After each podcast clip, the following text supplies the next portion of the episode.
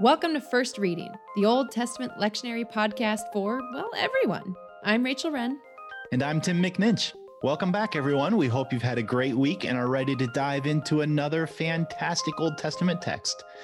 Jeremiah 23 1 to 6 is one of the Old Testament lectionary readings assigned for July 18th, 2021. By the way, the other one assigned for that same date is 2 Samuel 7, which is uh, the, the passage that we used for our very first pilot episode way back in, you know, the, the olden times. Yeah, little baby podcaster. Yes, yes. So if you're um, thinking of preaching on that text, go pick up that episode and, and give it a listen. But this week, uh, Rachel's getting us into Jeremiah 23 1 to 6. Now, for some of you, uh, July 18th will be, you know, sort of smack dab in the dog days of summer. For others of you, you'll already be school shopping and gearing up for the first day of school somewhere beginning in August, maybe even in person. Hmm. But wherever you're at, it's a perfect time to read the Hebrew Bible, right, Rachel? It's always a perfect time to read the Hebrew Bible. Exactly. That's why we have a podcast. But more to the point, what'd you come up with for Jeremiah 23, Rach? Well, I wanted to start us off with a little Hebrew lesson. Uh, the the first word of this pericope, and remember, folks, that's just a fancy word for Bible passage. The first word of this pericope is very similar to the one we talked about a couple of episodes ago, and I'm curious if any of our listeners remember what it was. The word from a couple of episodes ago was "oi," and this one is "hoy." Oi, hoy? Yeah, exactly. Hoy, which sounds remarkably similar to oi, is a word we talked about on May 30th episode. Now, I know you know what oi means, Tim. Yeah, yeah, yeah. It means oi, It means- or it means whoa. yes, exactly. And appropriately enough, so does hoy. Whoa, ah, alas, something like one of those. Mhm, So- mhm. So there's your little two cent Hebrew lesson for the day. If you want to lament in Hebrew, you can do it either with oi or with hoy. sounds good to me. but this this text isn't exactly a lament, right? No, you're right, Tim. It's actually what we would call something like an oracle, specifically an oracle of hoy or of woe. Hmm. When God says that word, hoy, and follows it up in the prophets with, so thus says the Lord, it's sort of like God pulling off the divine gloves and saying, okay, enough of all of this. Hoy! We see this also in, in what's called the emphatic use of the second person pronoun atem, meaning you.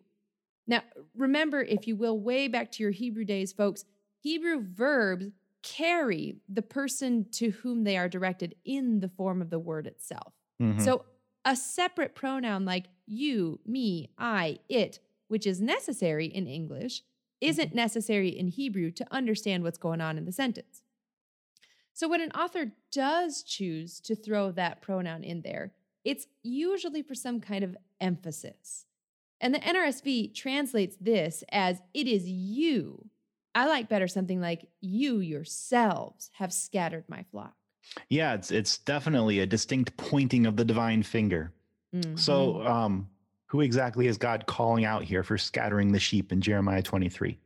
Okay, so the people at whom God is directing this hoy are the ones called the shepherds. They're the leaders of the Judahite people, the king, the nobles, the priests, that sort of thing. Mm-hmm.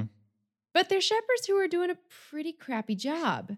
They're scattering instead of shepherding, which is pretty much the opposite of what you'd like a shepherd to do, right? Right, right. And that word here for scatter in Hebrew, which comes from the, the Hebrew root futz, William Holladay notes this word doesn't just have the sense of run off, but a sense of abandon and leave for dead. The shepherds aren't just irresponsible, they're homicidal, Sheepicidal? sheepicidal. I don't know. I'm sorry, you, you were that. backing up to the out of the metaphor. Okay, homicidal works. No, no, I'm going to go with it. They're sheepicidal. And the whole thrust of the passage is that God is fed up with these wannabe shepherds. God is rolling up the divine sleeves, going back to herd in all of the wayward sheep who've been left for dead, and appoint over them a new shepherd who will rule over them with protection and righteousness. Literally, the name of this ruler will be, according to this text, Adonai Tzidkenu, or God is our righteousness. I thought you were going to say his name is Jesus. Yeah, right, exactly. I mean, it's easy to see what the connecting point was for the Revised Common Lectionary folks. In Mark 6, the gospel lesson assigned for today, the crowd is described as a sheep without a shepherd. So, this text from Jeremiah has been plucked out of its context and set in here to point a big fat finger towards Jesus. Hmm. It makes sense, but it's kind of too bad because this text can do so much more than just point to a quality of Jesus as a good shepherd. What it can do is point us towards the people that Jesus wants us also to shepherd.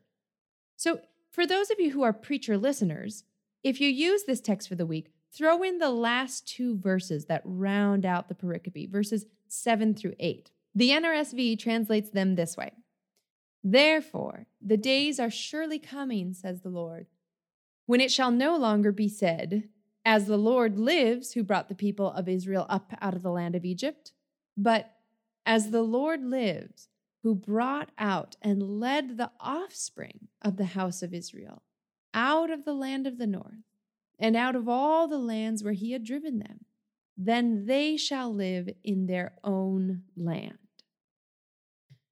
Now, a quick preaching pitfall, including these two texts, there could be Zionistic tendencies in this final line, right? Then they shall live in their own land.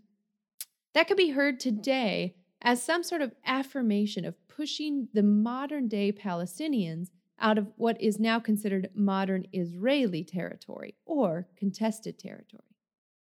But just hear the text as it was then. Jeremiah is speaking this as the terrified Judahites were being herded out of their homes and scattered abroad. They were at the mercy of their conquerors.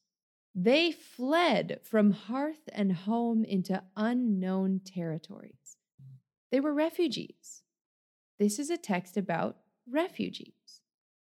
And I know I've taken a long time to get to the preaching point for today, but that's really where I ended up falling with this text. The people of Judah are spread abroad, yes, because of the apostasy of their leaders, according to the Bible. But even as God allows it to happen, there's a promise of return, there's a hope for the future. Spending time with refugees, with those who are victims of war and displacement, it changes your perspective, doesn't it? Mm-hmm. Mm-hmm. I, got a chance to teach various refugee folks when I lived in Egypt for two months during seminary. The two I remember most were two sisters. They were 17 and 18. They'd fled from Somalia, and more specifically, their family had sent them away from Somalia, and then they'd stayed behind. These two sisters were alone. They were strong, sweet, inquisitive, and hopeful. And when I left to come back to my home, they stayed, strangers in a strange land, just barely out of childhood. And I can't tell you how many times I've wondered through the years what happened to them, if they were ever reunited with their family, if they ever got to go home. Hmm bring me into the where the refugee thing kind of really brings out what's going on in Jeremiah 23. Yeah, so I actually, um, ironically enough, am doing that by linking the Jeremiah 23 text and the Mark 6 text. Mm. So, placing the text here in the lectionary wants to talk about Jesus as our shepherd, as the righteousness of God who lives and breathes that righteousness. So, if we do take this passage to be in some way telling us something about Jesus, then he is also the one who brings the scattered home and who calls us into a similar undertaking, the way he sends out the disciples in Mark 6. So I could see a sermon that might ask, Who are the refugees in your community? How might we help them? How might we be called to bring them home, even if their home is no longer accessible to them? What does it mean for us to live under the wing of the righteous one of God, to be neighbors to the refugees wherever you are? Mm. Yeah, that that's actually quite insightful, Rachel. I think that not only does this Jeremiah text in from a Christian perspective point to Jesus. But if you sit with it a bit and you read beyond the lectionary a little bit, you you get a sense of not just that Jesus is a good leader, you know, yeah. like the good shepherd, a good leader, but what is the the character of this leader? What is what does this shepherd care about? And mm. the if we spend some time in this Jeremiah passage, it like you say, it kind of opens that up by talking about the way that this shepherd um, reaches out to those who are displaced and mm-hmm. brings them into a home. Mm-hmm. Um, that's that's the kind of if we're reading this through a Christian lens, that's the kind of leader, the kind of shepherd that Jesus is. He's the one that looks out not just to um, impose structure and order, that kind of leadership, but is mm-hmm. the kind mm-hmm. of leader who goes after lost sheep. We get that in the other mm-hmm. gospels too, right? Yeah, exactly. And then if we take it in the rest of the Mark 6 passage as well, that's then the business that Jesus calls us into as well. So, mm-hmm. so this Jeremiah 23 text, as it's placed here in the lectionary, not only tells us something about who Jesus is, but tells us about some of the things Jesus wants us to be about as well. Right, right. Because Jesus was raising up a community mm. that embodies the the mission of God that Jesus himself had. Yeah, exactly. Well, great. Um, I think that actually is uh, um, opening up a, quite an insightful angle into this passage that I think preachers could take and run with. Mm, cool. Thanks. All right. Well, um, I think that's a good point to wrap us up for this week.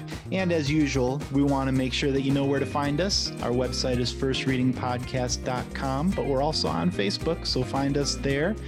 Share these episodes with your friends, um, whether they are fellow preachers or just people that want a little deeper insight into some of the types of things that we talk about here on the podcast. Well, we look forward to being with you again next week. Until then, I'm Tim McNinch. And I'm Rachel Wren. Happy preaching.